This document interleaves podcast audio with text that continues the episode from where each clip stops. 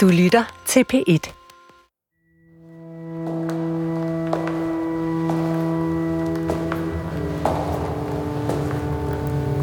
Nogle gange tager tingene en uventet drejning. Der sker noget, man ikke kan forudse. Så er jeg på Tinder en aften, og øh, sidder og kigger billeder, og øh, trykker nej ved stort set alle sammen, og det går sådan lidt hurtigt. Da Malene en aften i sommeren 2014 er på datingtjenesten Tinder, sker der netop noget uventet. Noget, som ændrer alt. Og så får jeg trykket nej på et billede, og så bliver jeg sådan helt, helt kold indvendig. Øhm, og så tænker jeg bare, at det var ham. Meget tydeligt, sådan et portræt, portrætbillede. Så lukker jeg Tinder-profilen ned, jeg når bare lige at se billedet af ham, men vil så prøve at få det frem igen. Så jeg lukker Tinder-profilen ned, starter forfra og kigger samtlige billeder igennem igen. Og så kommer han frem,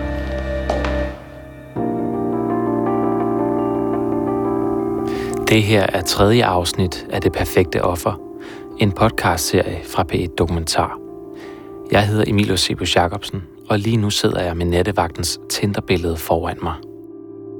På billedet kan jeg se, at nattevagten ser ud til at være en høj mand. Han har en fodboldtrøje på. Han ser stærk ud, men han ser ikke sådan pumpet, muskuløs ud. Han kigger ind i kameraet, og så læner han hovedet på skrå, mens han presser sine læber sammen til en lille trutmund. Da Malene swiper forbi det her billede i sommeren 2014, er der gået knap halvandet år siden overgrebet på Psykiatrisk Center Glostrup.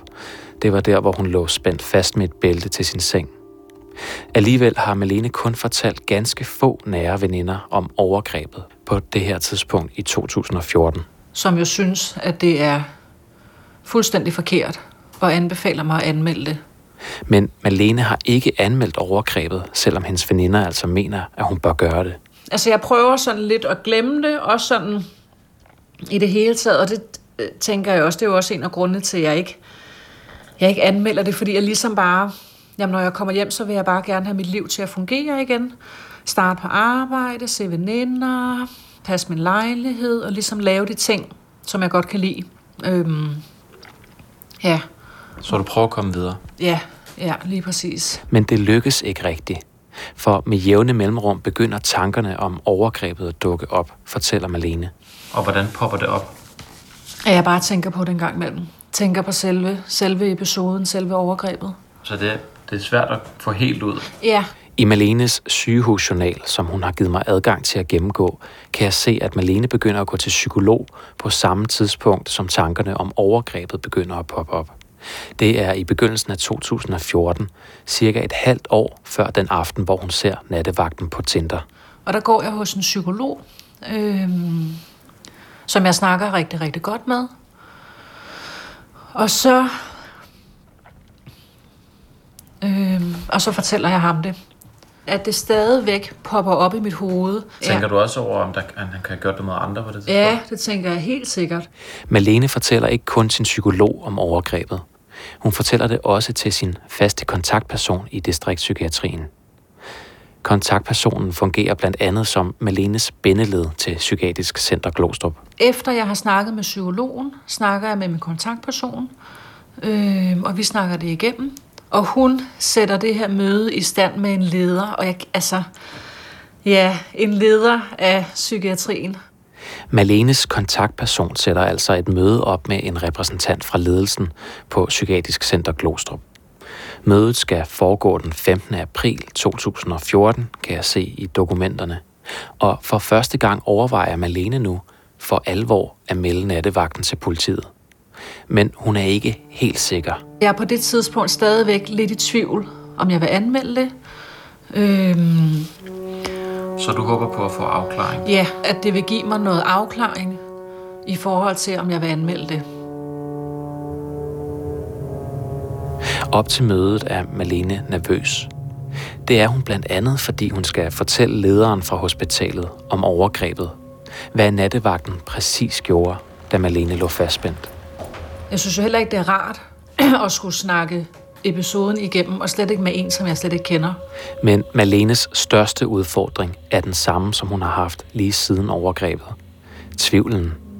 Tvivlen sidder som en lille usynlig rød djævel på hendes skulder, da hun er på vej ind til mødet med lederen den 15. april 2014. Malene er i tvivl om nattevagtens navn.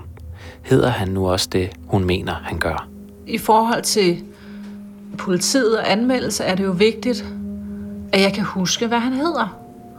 For det vil jo gøre sagen meget lettere. Hvad fortæller du den leder på det møde? Det samme, som jeg har fortalt kontaktpersonen og psykologen, fortæller episoden igennem øh, med nattevagten. Og at jeg er sikker på, at han hedder det, han hedder. Ikke? Og det, som jeg ligesom lægger vægt på, det er, at jeg vil gerne høre om, bare lige for at være helt sikker, at han, som jeg tænker på, har været nattevagt, og jeg kunne huske hans fornavn. Jeg kan ikke huske hans efternavn, men jeg kan huske hans fornavn. Det her er et afgørende øjeblik for Malene. For hun bekræftede nattevagtens navn, er hun næsten sikker på, at hun vil melde ham til politiet. Hun er tættere på at gøre det nu, end nogensinde før. Nattevagten er indtil nu lykkedes med at slippe uden om myndighedernes søgelys, på grund af blandt andet Psykiatrisk Center Amager og Region Hovedstadens Vikarbyrå, der har undladt at melde nattevagten for overgrebet på Anna. Det kan Malene nu ændre på. Hun mangler bare at få bekræftet, at nattevagten har arbejdet på afdelingen. Men på mødet får Malene en overraskende besked af lederen fra Psykiatrisk Center Glostrup. At der ikke er nogen nattevagt, der hedder det, og det har der aldrig været. Der har aldrig arbejdet en nattevagt med det navn på den lukkede afdeling, fortæller lederen Malene. Med andre ord, Malene må have taget fejl. Og det undrer mig jo helt vildt, fordi han har jo været hjemme hos mig, og han har jo sagt direkte, at det er ham, der har gjort det. Men jeg bliver, et, altså, jeg bliver i tvivl. Jeg tror også det der med, at det ligesom er en autoritet, som har været inde og kigge i papirerne, hvor jeg tænker, jamen, det må hun jo vide. Øhm. Så hvad, hvad, hvad, hvad sker der, da du får at vide, at ham har vi altså ikke haft ansat? Ham kan vi ikke finde. Jamen, jeg synes, det er vildt mærkeligt. Altså, jeg tror, der er tusind tanker, der flyver gennem mit hoved, for det inderst inde kan jeg jo tydeligt huske. Altså, og så er der jo også noget i forhold til, hvad jeg tænker, gud, jamen har jeg, har jeg været mere syg, end jeg egentlig selv troede, siden jeg, siden jeg kager sådan i navnene. Øhm. Så du bliver faktisk lige pludselig i tvivl om det hele? Ja, det gør jeg faktisk. Ja, det gør jeg faktisk. Efterfølgende ringer Malene til sin bedste veninde Camilla, som har fulgt Malene gennem hele forløbet. Og jeg kan huske, at Malene så efterfølgende ringer til mig og siger, at øh, lederen derude har sagt, at der aldrig var en nattevagt med det navn, som Malene husker. Og det synes jeg også er meget besynderligt. Og vi snakker sammen om, hvorfor, hvorfor siger hun, der ikke er en mand med det navn, når vi ved, at han hed sådan, og vi ved, at han arbejder der. Så vi taler lidt om, hvorfor det virker som om, at hun prøver at dække over den nattevagt, eller om det er fordi, at det øh, er for besværligt for hende at have sådan en sag, i, som hun ønsker at fare ind under gulvtæppet. Men i hvert fald føles det tydeligt som om, at den her leder ikke ønsker, at sagen skal frem. I dagene efter er Malene tæt på at opgive at melde nattevagten til politiet, fortæller hun. Men så er det, hun kommer i tanke om opslagstavlen på den lukkede afdeling. Ude i der er sådan en spisestue, er der en stor tavle, hvor de hver dag skriver dagvagter på, aftenvagter og nattevagter med fornavn. Øhm, og der stod der nemlig, og jeg kiggede på den hver dag, hvem der var på arbejde, og jeg kan tydeligt huske hans fornavn, når der stod, at han var på nattevagt. Og jeg så det på den tavle der. Ja. Så det undrer mig, det undrer mig jo helt vildt, at hun siger sådan.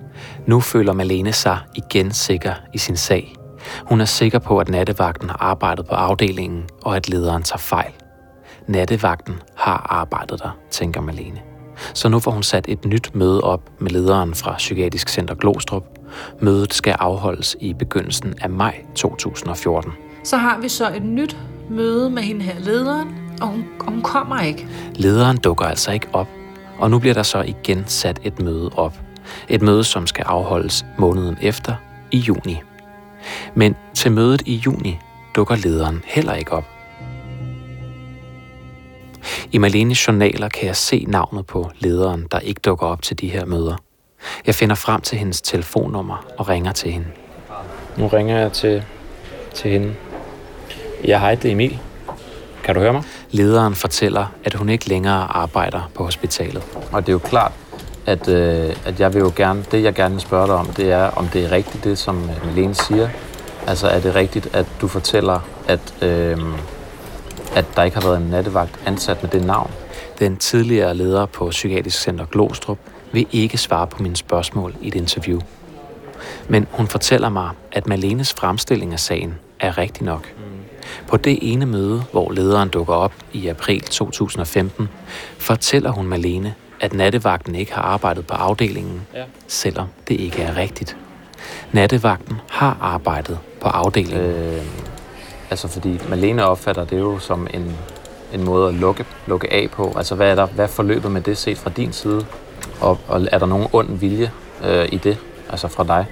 Fordi det er, jo, det er jo sådan, det bliver opfattet fra Malenes side. Lederen fortæller, at hun er i god tro, da hun fortæller Malene, at nattevagten aldrig har arbejdet på afdelingen. Hun er simpelthen ikke klar over, at de oplysninger, hun giver til Malene, er forkerte, siger hun. Øh, der var lige noget lyd bag ved mig, så jeg kunne simpelthen ikke høre, hvad du sagde. Jeg går lige ind i et lukket rum, to sekunder. Hun fortæller, at hun får de forkerte oplysninger af afdelingssygeplejersken på den lukkede afdeling. Okay, så det er afdelingssygeplejersken, du går ned og snakker med om det? Ja.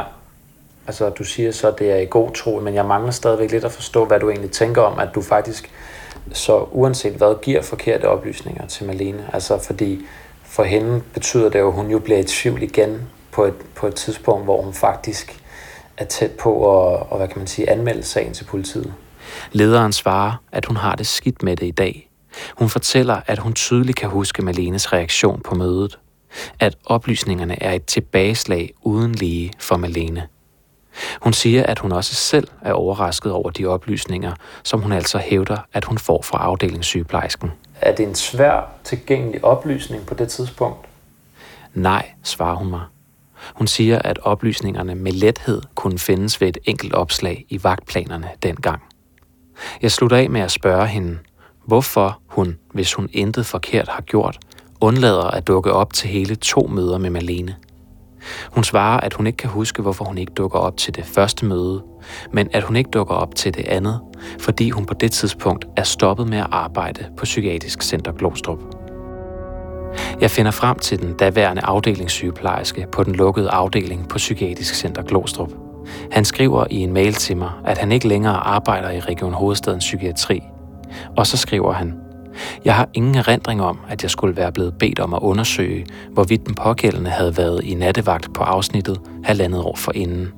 Derfor kan jeg desværre ikke hjælpe dig yderligere med at opklare hændelsesforløbet, og har ikke yderligere kommentarer, skriver den tidligere afdelingssygeplejerske.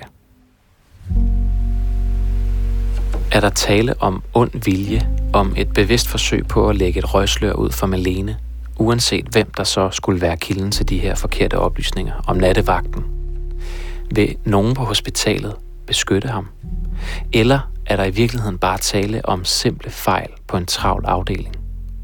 Jeg ved ikke helt, hvad jeg skal tro, og jeg finder nok ikke ud af det. Men jeg synes, at det virker underligt, at hospitalet altså fortæller Malene, at de ikke kan finde frem til nattevagten, når det tilsyneladende kun kræver et hurtigt kig i vagtplanerne. Som sagt, så kan den person, der kigger i vagtplanen, jo godt komme til at overse ham. Men selv da virker det på mig lidt underligt, for det er ikke sådan, at nattevagten er et nyt ansigt eller en helt ny medarbejder. Nattevagten arbejder i alt som vikar i Region Hovedstadens Psykiatri, og herunder altså også på Psykiatrisk Center Glostrup, i et år og tre måneder. Malene giver hospitalet fornavnet på nattevagten. Vil man ikke, uanset hvad, kunne huske vikaren, hvis man fik fornavnet? Jeg ved det ikke. Uanset hvad, er det et faktum, at det på det her tidspunkt i juni 2014 er tre måneder siden, at Malene første gang fortæller ledelsen på Psykiatrisk Center Glostrup om overgrebet på hende. Tre måneder, hvor der intet sker fra hospitalets side. Det er også et faktum, at de forkerte oplysninger, Malene får af hospitalet, gør hende i tvivl igen. I tvivl om, om hun har bildt sig det hele ind. Men så en aften sker der noget – Noget, som jeg begyndte med at fortælle dig om i det her afsnit. Og jeg er så på, jeg er på Tinder, Og i forhold til navnet, hvad kan du se der? men det når jeg ikke at se på den der. Jeg når bare lige at se billedet af ham, men vil så prøve at få det frem igen. Så jeg lukker Tinder-profilen ned, starter forfra og kigger samtlige billeder igennem igen. Og så kommer han frem, og der står på Tinder, er der et billede, og så står der nederst fornavnet. Og der kan jeg jo tydeligt se, at det er det, han hedder. Så jeg tager et screenshot af skærmen, ringer dagen, det er lidt sent om aftenen, så jeg ringer dagen efter til min kontaktperson, og får et møde, måske allerede samme dag, viser hende billedet, og siger, at det er godt nok mærkeligt, at det er jo det, han hedder, men det var det, hun sagde, at han ikke hed. Nu er Malene ikke længere i tvivl. Nu vil hun mødes med lederen fra hospitalet igen. Så får jeg et nyt møde med en ny leder, Den 1. august 2014 er Malene nu til møde med den øverste chef på Psykiatrisk Center Glostrup, centerchef Birgitte Welcher, som lægger ud med at beklage sagen. men hun er rigtig ked af det hele, og rigtig ked af situationen, og ja, det ene med det andet. Birgitte Welcher bekræfter ifølge Malene, at nattevagten har været ansat på afdelingen, men siger samtidig, at det er Malene, der skal afgøre, om nattevagten skal politianmeldes. De lagde det fuldstændig ud til mig. Det gjorde de faktisk. Altså, hvordan det? Altså, at det var mig, der ligesom skulle vælge, om jeg ville politianmelde det. Ja, Hvordan blev det lagt ud? at det var mig, som havde ansvaret i forhold til, at det var noget, som jeg skulle tage stilling til, om jeg ville anmelde det. Da jeg hører Malene fortælle, at det er hende, der skal afgøre, om nattevagten skal politianmeldes, får jeg med det samme den tanke, at det lyder som om Psykiatrisk Center Glostrup begår den samme fejl som Psykiatrisk Center Amager. For Psykiatrisk Center Amager fortæller jo også Anna, at det er hendes ansvar at melde nattevagten til politiet. Altså, jeg blev spurgt, om jeg ville anmelde sagen. Og hvad så? Siger de så noget om, om de selv vil politianmelde? Nej, det, er, det, det kan jeg ikke huske, at jeg har fået noget ved om. Som du hørte i sidste afsnit, så politianmelder Psykiatrisk Center Amager ikke nattevagten. Hospitalet underretter heller ikke Styrelsen for Patientsikkerhed om overgrebet på Anna i 2013, selvom hospitalet, ifølge lektor i sundhedsjura Ken Christensen, på det tidspunkt har en klar, konkret og begrundet mistanke om, at Anna er blevet udsat for et overgreb. Region Hovedstadens Psykiatri erkender i en skriftlig kommentar, at det, citat, nok ikke var den rigtige beslutning, citat slut, ikke at anmelde nattevagten. Og i 2014 får Malene, altså ligesom Anna, at vide, at det er hende, der skal beslutte, om nattevagten skal politianmeldes. Psykiatrisk Center Glostrup melder heller ikke nattevagten til myndighederne. Umiddelbart kan jeg ikke lade være med at tænke, at Psykiatrisk Center Glostrup vel så begår præcis den samme fejl som Psykiatrisk Center Amager. Men da jeg graver i sagen, viser det sig faktisk, at det tilsyneladende ikke er tilfældet. Det er en smule kompliceret det her, så spids gerne lige ørerne. Jeg sagde lige før, at Psykiatrisk Center Amager ifølge Ken Christensen har en klar konkret mistanke om, at nattevagten har krænket Anna i 2013. Og det her med at have en klar konkret mistanke er ret vigtigt, for det skal der nemlig være til stede, før hospitalerne må underrette andre myndigheder om nattevagten, fortæller Ken Christensen. det der er udgangspunktet, det er, at, at et hver sagsskridt, som myndighed foretager, det skal være sagligt begrundet. Så det vil sige, at man skal altid underrette, og det, men kun hvis der er sådan, der er en konkret formodning om, at det er begrundet. Man, Så- kan ikke, man kan ikke underrette tilfældigt og med løs hånd på et grundløst indhold. Altså, man kan ikke underrette blot med beskyldninger. De skal være på, konkret begrundet. Ifølge Ken Christensen har Psykiatrisk Center Amager i 2013 en klar og konkret begrundet mistanke om overgrebet på Anna. Blandt andet fordi personalet får kendskab til sagen, mens Anna er indlagt.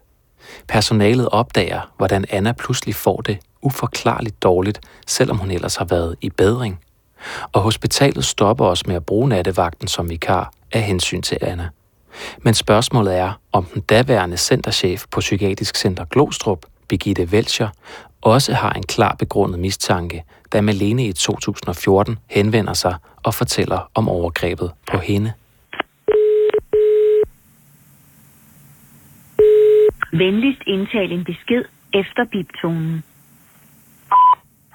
Jeg har Birgitte, jeg hedder Emil Sirius Olof Jacobsen. Jeg ringer ind fra øh, Danmarks Radio. Jeg vil meget gerne uddybe. Øh, jeg er på telefon 28 54 46 72. Jeg prøver også lige at sende dig en mail.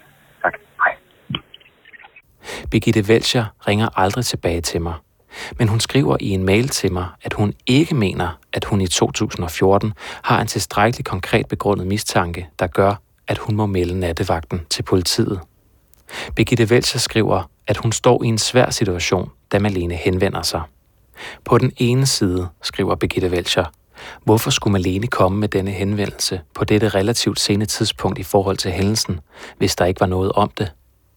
På den anden side var der ikke, som jeg husker det, helt tidsmæssig sammenhæng mellem de foreliggende oplysninger, og afsnittet havde ingen observationer, der kunne hverken af- eller bekræfte en mistanke. Der var således på dette tidspunkt ikke en klar begrundet mistanke til den pågældende, skriver Birgitte Welcher altså. Birgitte Welcher peger altså for det første på, at der er gået to år siden overgrebet, da Malene henvender sig i 2014. Og for det andet ved ingen fra personalet noget, der kan støtte Malenes anklager, siger Welcher. Jeg tænker tilbage på, hvad Malene har fortalt mig, og tænker, at det faktisk giver god mening, at personalet ikke kan bekræfte mistanken. For Malene fortæller jo aldrig personalet om overgrebet, da hun er indlagt i 2012. Meget af det handler også i forhold til min sygdom, at jeg synes, det er skamfuldt at have den der følelse af at være udsat for et overgreb. Så du vælger, du siger det ikke til personalet? Nej, det gør jeg nemlig ikke. Nej, nej, slet ikke. Jeg ringer til lektor ved Syddansk Universitet, Ken Christensen.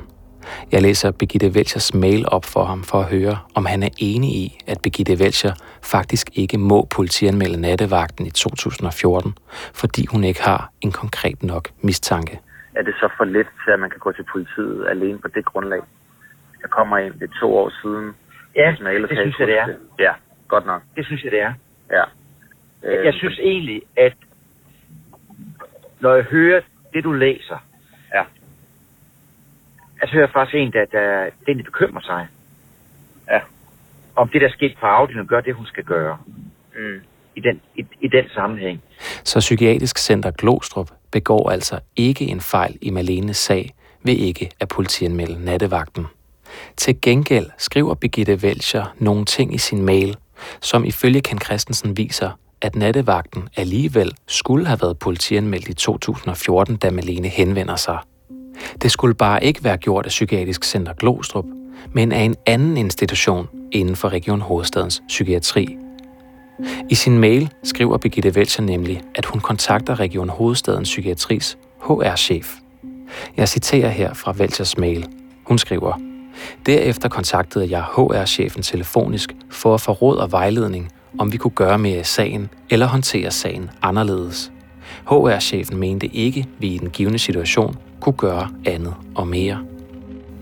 Ken Christensen fortæller mig i telefonen, at han mener, at den daværende leder på Psykiatrisk Center Glostrup dermed til synlædende gør, hvad hun kan for at undersøge, om der er en konkret begrundet mistanke, så hun kan anmelde nattevagten.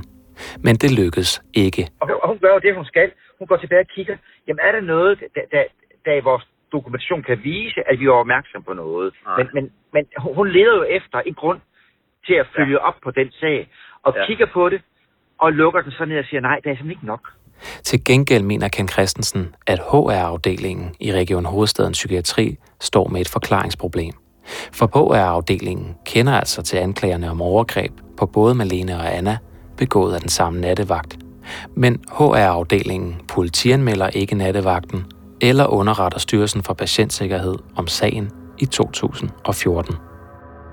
Og da jeg interviewer Ken Christensen, peger han på, at der dermed samlet set i hele forløbet er tre institutioner i Region Hovedstadens Psykiatri, som begår den samme fejl ved ikke at underrette politiet eller sundhedsmyndighederne om nattevagten. Psykiatrisk Center Amager, Psykiatriens Vikarcenter og HR-afdelingen. Det er to offentlige institutioner, der begår den samme fejl og undlader at foretage en underretning. Så vi har i alt tre institutioner, der ikke foretager den underretning, som de kunne have gjort. Jamen, det er jo det er ubegribeligt. Synes du, det er fair at sige, at de faktisk beskytter nattevagten mere end patienterne? Ja, det gør de. Malene føler sig i dag også skuffet over, at Region Hovedstadens Psykiatri ikke politianmelder nattevagten i 2014. Altså, det burde jo slet ikke foregå på den måde. Der burde jo være fuldstændig styr på det. De skulle jo have anmeldt det med det samme. Det skulle de. Ja. Hvorfor? Øh, netop det der i forhold til, at, øh, at han jo kunne gøre det på andre. I samme, når han bliver i samme erhverv, ikke? Der er ikke nogen i ledelsen hos Region Hovedstadens Psykiatri, der vil stille op til interview i den her sag. I stedet ønsker vicedirektør Anne Hertz fra Region Hovedstadens Psykiatri kun at svare på spørgsmål skriftligt. Jeg spørger hende derfor først via en mail til hendes pressemedarbejder om, hvad hun tænker om, at HR-afdelingen ikke politianmelder nattevagten i 2014, selvom de der har kendskab til både Anna og Malenes sag. I sin mail svarer Anne Hertz, at sagen, set i bagspejlet ifølge hende, sandsynligvis godt kunne være blevet anmeldt til myndighederne, men at det nok ikke var den rigtige beslutning ikke at anmelde nattevagten. Jeg skriver også til Anne Hertz og spørger, hvad hendes kommentar er til Ken Christensens vurdering af, at tre forskellige institutioner i Region Hovedstadens Psykiatri beskytter nattevagten mere end patienterne. Anne Hertz svarer, at Region Hovedstadens Psykiatri ikke har nogen intentioner om at dække over eller beskytte medarbejdere i denne type sager, og at det heller ikke har været intentionen i denne sag. Anne Hertz skriver også, at det af og til er et vanskeligt dilemma at sikre, at både patienter og medarbejdere beskyttes mod urigtige beskyldninger. Men hun kommer samtidig også med en undskyldning til Anna og Malene. Anne Hertz skriver, det er sørgeligt og frygteligt for de to patienter, at de er blevet udsat for et overgreb, mens de var indlagt i Region Hovedstadens Psykiatri. Det er vi naturligvis meget kede af, og det vil vi gerne undskylde. Vi er rystet over, at en vikaransat medarbejder kan finde på at gøre noget sådant. I mine agtindsigter kan jeg se, at Region Hovedstadens Psykiatri ikke har nogen retningslinjer for, hvornår man skal melde ansatte til politiet i de sager, hvor der er mistanke om, at en medarbejder har begået noget ulovligt og strafbart, som for eksempel et seksuelt overgreb. Til gengæld har Region Hovedstadens Psykiatri retningslinjer for, hvornår man skal anmelde patienter i tilsvarende sager. Så jeg spørger til sidst Anne Hertz, hvorfor det forholder sig sådan. Hun svarer, det vil være yderst relevant at vurdere, om der i lighed med retningslinjer for patienters lovovertrædelser også bør findes samme for medarbejdere. Denne sag er meget sørgelig. Vi vil gøre alt, hvad vi kan, for at denne slags sager ikke sker igen. Anne Hertz skriver også, at hun er enig i, at det virker underligt, at Psykiatrisk Center Glostrup først fortæller Malene, at de ikke kan finde frem til nattevagten, da Malene henvender sig til hospitalet i første omgang. Daværende centerchef Birgitte Velcher skriver i sin mail, at Psykiatrisk Center Glostrup ikke har haft til hensigt at forhale eller dække over sagen. Hun skriver, jeg skal, som jeg også gav udtryk for over for Malene, meget beklage, at hun fejlagtigt fik oplyst, at der ikke havde været en person til stede under hendes behandlingsforløb med det pågældende navn. Efterfølgende gentog vi undersøgelsen både af hendes journal og vikarsedlerne. Her fandt vi frem til, at der havde været en person med det pågældende navn på et tidspunkt under hendes indlæggelsesforløb, hvilket jeg orienterede hende om. Efter mødet med centerchef Birgitte Welcher på Psykiatrisk Center Glostrup i august 2014, er det altså op til Malene, om nattevagten skal meldes til politiet eller ej. Lad hun være, er der ingen andre, der gør det. Lad hun være, slipper nattevagten udenom igen.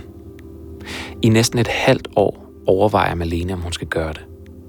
Og så en dag træffer hun sin beslutning. Og så beslutter jeg mig for at anmelde det. Den 4. december 2014 cykler Malene sammen med sin kontaktperson fra distriktspsykiatrien ud til Albertslund politistation for at anmelde overgrebet. Vi cykler derud, øh, sidder lidt og venter, og får en, en lang snak med en politibetjent, øh, som skriver det hele ned. Meget, meget sød, meget forstående faktisk også. Jeg læser lige det hele igennem, øh, og der var lige nogle enkelte, enkelte rettelser, og, øh, og så var det faktisk det. I maj 2015, et halvt år efter Malene bliver afhørt af politiet, får Anna et telefonopkald. Det er der, hvor jeg bliver kontaktet, om jeg vil komme ind og tale med politiet. Opkaldet kommer fra en klinikchef ved Psykiatrisk Center Amager. Der får jeg at vide, at jeg bliver kontaktet, fordi at, at jeg har oplevet det der, Og der er en anden pige, som også oplevede noget med den samme nattevagt. Og derfor siger jeg ja til at komme ind og snakke om det, fordi jeg tænker, nu er det ikke kun mig mere, nu, nu er det også en anden, eller måske andre. Så bliver jeg bekræftet i, at det ikke er mig, men det er faktisk ham, der gør noget forkert, og det er ikke kun mig, han har gjort det ved. Øhm. Og du får lyst til at gøre det også for at hjælpe Malene, siger du? Ja, Hvorfor det gør jeg. Jamen, jeg hører så om, hvad der er sket med hende. Hun, hun lå... Altså, jeg, jeg kunne jo løbe min vej, hvis det var det, jeg ville. Øhm, eller hvis det var det, jeg kunne på det tidspunkt. Fysisk kunne jeg godt. Hun lå spændt fast til en seng og kunne intet gøre. Og det synes jeg simpelthen var så forfærdeligt, altså. Psykiatrisk Center Amager hjælper altså politiet med at finde frem til Anna her i maj 2015. Men hjælpen kommer først halvandet år efter hospitalet første gang hører om overgrebet på hende. Hen mod slutningen af maj 2015 afhører politiet så Anna og bagefter nattevagten, som kort efter bliver sigtet for at have begået overgreb på Malene og Anna. Et halvt år efter afhøringerne, den 3. november 2015, skal sagen afgøres i retten i Glostrup. Anna er rystende nervøs. For det første for at skulle møde nattevagten igen. Men, men det var virkelig ikke fedt at sidde derinde, det, det var det ikke. Øhm, og han var der, men han blev så bedt om at, at sætte om bagved, så jeg ikke kunne sidde og have en kontakt med ham. Svedte du der? Om jeg svedte?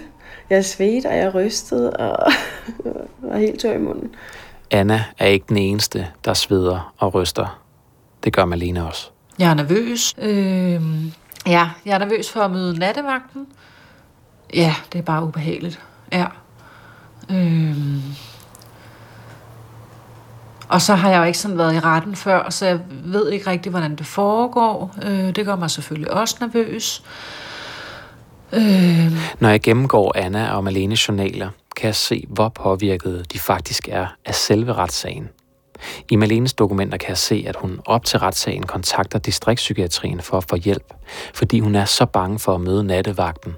Så bange, at hun faktisk frygter, at det kan udløse, at hun bliver syg igen og skal indlægges. I Annas papirer kan jeg se, at hun nærmest dagligt, som der står, tænker på retssagen. Der står også, at Anna har været medicinfri i et år, men nu altså her op mod retssagen igen får medicin for at dæmpe angsten for retssagen. Og nu sidder de så der i retten i Glostrup i november 2014, sammen med nattevagten, husker Anna. Ja, men det var jo forfærdeligt at være i retten. Jeg synes, det var det mest forfærdelige. Det, det, var, det var så forfærdeligt. Malene lægger ud med at fortælle retten om overgrebet på hende på Psykiatrisk Center Glostrup. Hun fortæller, hvordan hun ligger fastspændt, om hvorfor der går så lang tid, før hun melder det. Om hospitalets forkerte oplysninger, og hvordan hun så opdager nattevagten på Tinder. Bagefter skal Anna i vidneskranken. Hun fortæller, hvordan hun får det dårligere og dårligere efter overgrebet på Psykiatrisk Center Amager. Hun fortæller, at nattevagten beder hende om ikke at sige det til nogen.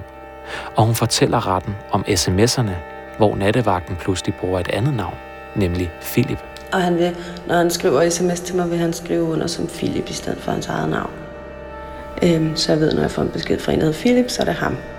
Da nattevagten skal afgive forklaring i vidneskranken, nægter han sig skyldig i alle anklager. Han fortæller, at han aldrig har haft nogen telefonisk kontakt eller sms-kontakt med Anna. Han har aldrig flyttet med hverken Malene eller Anna. Han siger, at han husker Malene som en meget besværlig bipolar patient. Det overgreb, som Malene beskriver, det siger ham overhovedet ikke noget. Nattevagten understreger også, at Anna har diagnosen borderline, at hun var en meget besværlig patient, som anskuede verden sort-hvid, da hun var indlagt. Da Malene, Anna og nattevagten har vidnet, er der bare at vente. Det er nu, Anna og Malene endelig kan få oprejsning for det, de har været udsat for. Det er nu, de kan få overbevist omverdenen om, at de blev udsat for overgreb, og det ikke er noget, de har bildt sig ind. Spørgsmålet er, om retten vil tro på dem, eller om retten vil tro på nattevagten. Kort før dommen bliver afsagt, er Malene i tvivl, ligesom hun har været igennem hele forløbet. Det var også det, jeg tænkte i forhold til retssagen, ikke? Vil det nu tro, tro på mig? Da dommen falder, bliver Malene tom i blikket. Jeg bliver ked af det, ja. Altså, og føler jo lidt i forhold til, at det har noget at gøre med min sygdom, Og det, at jeg var indlagt på psykiatrisk afdeling, der gør, at de ikke har troet på mig. Øhm, og det gør mig jo vildt ked af det. Det gør det. Ja. Retten i Glostrup frifinder nattevagten for overgrebene på både Malene og på Anna. Anna ryster på hovedet, da hun hører dommerens begrundelse for frifindelsen. Men jeg havde jo tænkt, at det ville ende sådan. Det var også derfor, jeg i første omgang ikke ville i retten eller melde det. For jeg tænkte, at han ville blive frikendt. Hvorfor? Fordi at han sidder der med sin uddannelse og det hele, og vi sidder der og har en diagnose, der gør, at vi i nogens øjne ikke er til at stole på, hvad man siger og hvad man oplever. Øhm, og min diagnose er kendt for, at, at folk oplever ting, der ikke sker. Så, så ja. Så jeg havde egentlig regnet med, at, at der ikke ville komme noget ordentligt ud af det. Og at vi ikke ville blive taget helt alvorligt, måske. Når der, der ikke er nogen beviser på noget, ikke? Retten i Glostrup begrunder frifældelsen af nattevagten med, at det er ord mod ord. Der mangler andre vidneforklaringer eller tekniske beviser. I sin afgørelse skriver retten sådan her. Der er imidlertid ikke andre forklaringer eller tekniske beviser, der støtter, at den ene forklaring er mere rigtig end den anden. Der er derfor ikke tilstrækkelig bevis for, at tiltalte er skyldig i den rejste tiltale. Derfor frifindes han. SMS-korrespondancen mellem Anna og manden ved navn Philip ser retten bort fra i sin afgørelse. Retten mener ikke, at det er bevist, at nattevagten og Philip er den samme person. Nogle dage efter frifindelsen tænker Anna, at hun nu bare gerne vil videre med sit liv. Jeg havde, altså nu var det endelig slut igen. Og så jeg havde fået videre advokat, hun vidste ikke, om, om, om der ville komme en retssag mere eller ej.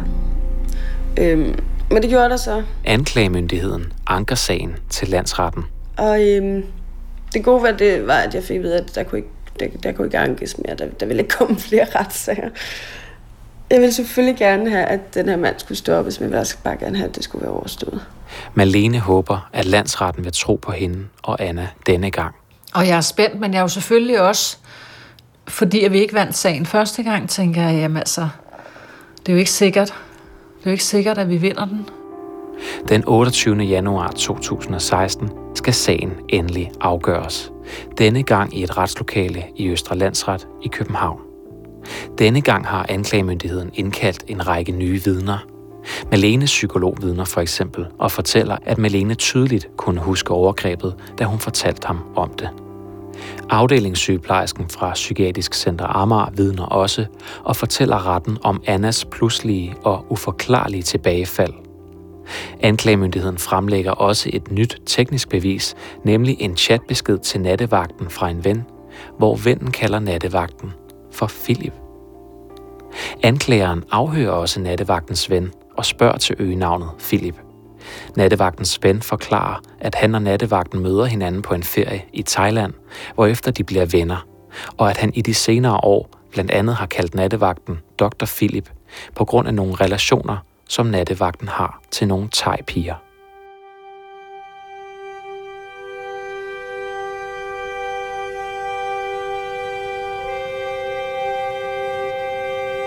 Anna husker øjeblikket, hvor dommen falder i Østre Landsret. For det første så var det slut, og, øhm, og de, de, de, de troede på, hvad vi sagde. Nattevagten bliver kendt skyldig i at have misbrugt Malene og Anna. De troede på, hvad vi kunne vise, og de, de troede ikke på ham. og det var ret vigtigt. Jamen, fordi at når man har været udsat for sådan et overgreb, tror jeg, så tvivler man rigtig meget på sig selv. Man bliver rigtig usikker på sig selv. Og, altså, jeg, havde jo så stor skam og skyldfølelse over det. Det var vigtigt for mig, at, at de troede på, hvad jeg sagde. Og de troede, at jeg var fuld af løgn, og det bare var noget, jeg fandt på. Øhm, og det er vigtigt for mig, at nu blev det også stoppet, altså. Og han ikke fik lov at gøre det igen. Og måske gøre værre ting mod de næste. I udskriften af Østre Landsrets dombog står der, at retten blandt andet lægger vægt på Malenes troværdige forklaring og særlig vægt på Annas troværdige forklaring. Nattevagten bliver idømt fire måneders fængsel, hvoraf tre af dem skal afsones ubetinget. Samtidig bliver nattevagten dømt til at betale 10.000 kroner i erstatning til Anna og Malene hver især. Til sidst i afgørelsen står der, at retten særligt lægger vægt på, at overgrebene er begået mod to psykiatriske patienter, der var medicinerede og plejekrævende. Og han er blevet dømt skyldig, og vi får en erstatning. Ja. Jeg synes, det er super vigtigt. Super vigtigt.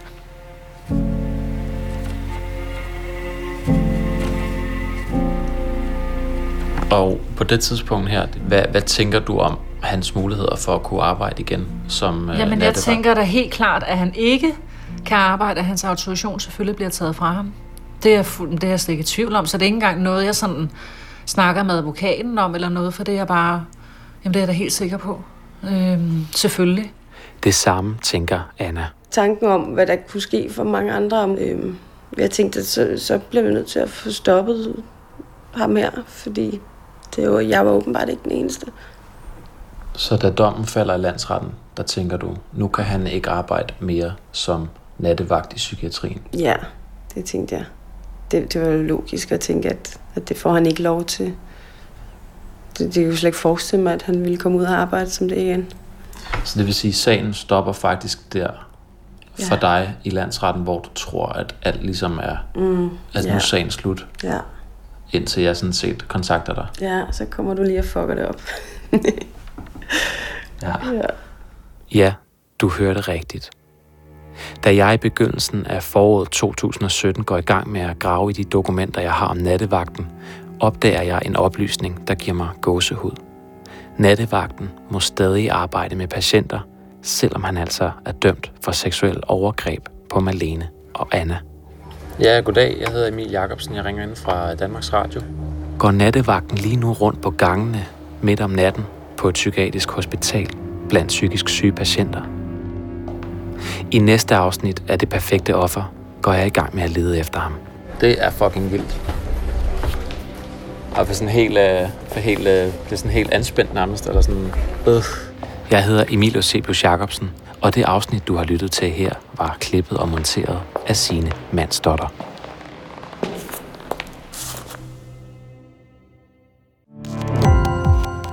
Gå på opdagelse i alle DR's podcast og radioprogrammer. I appen DR Lyd.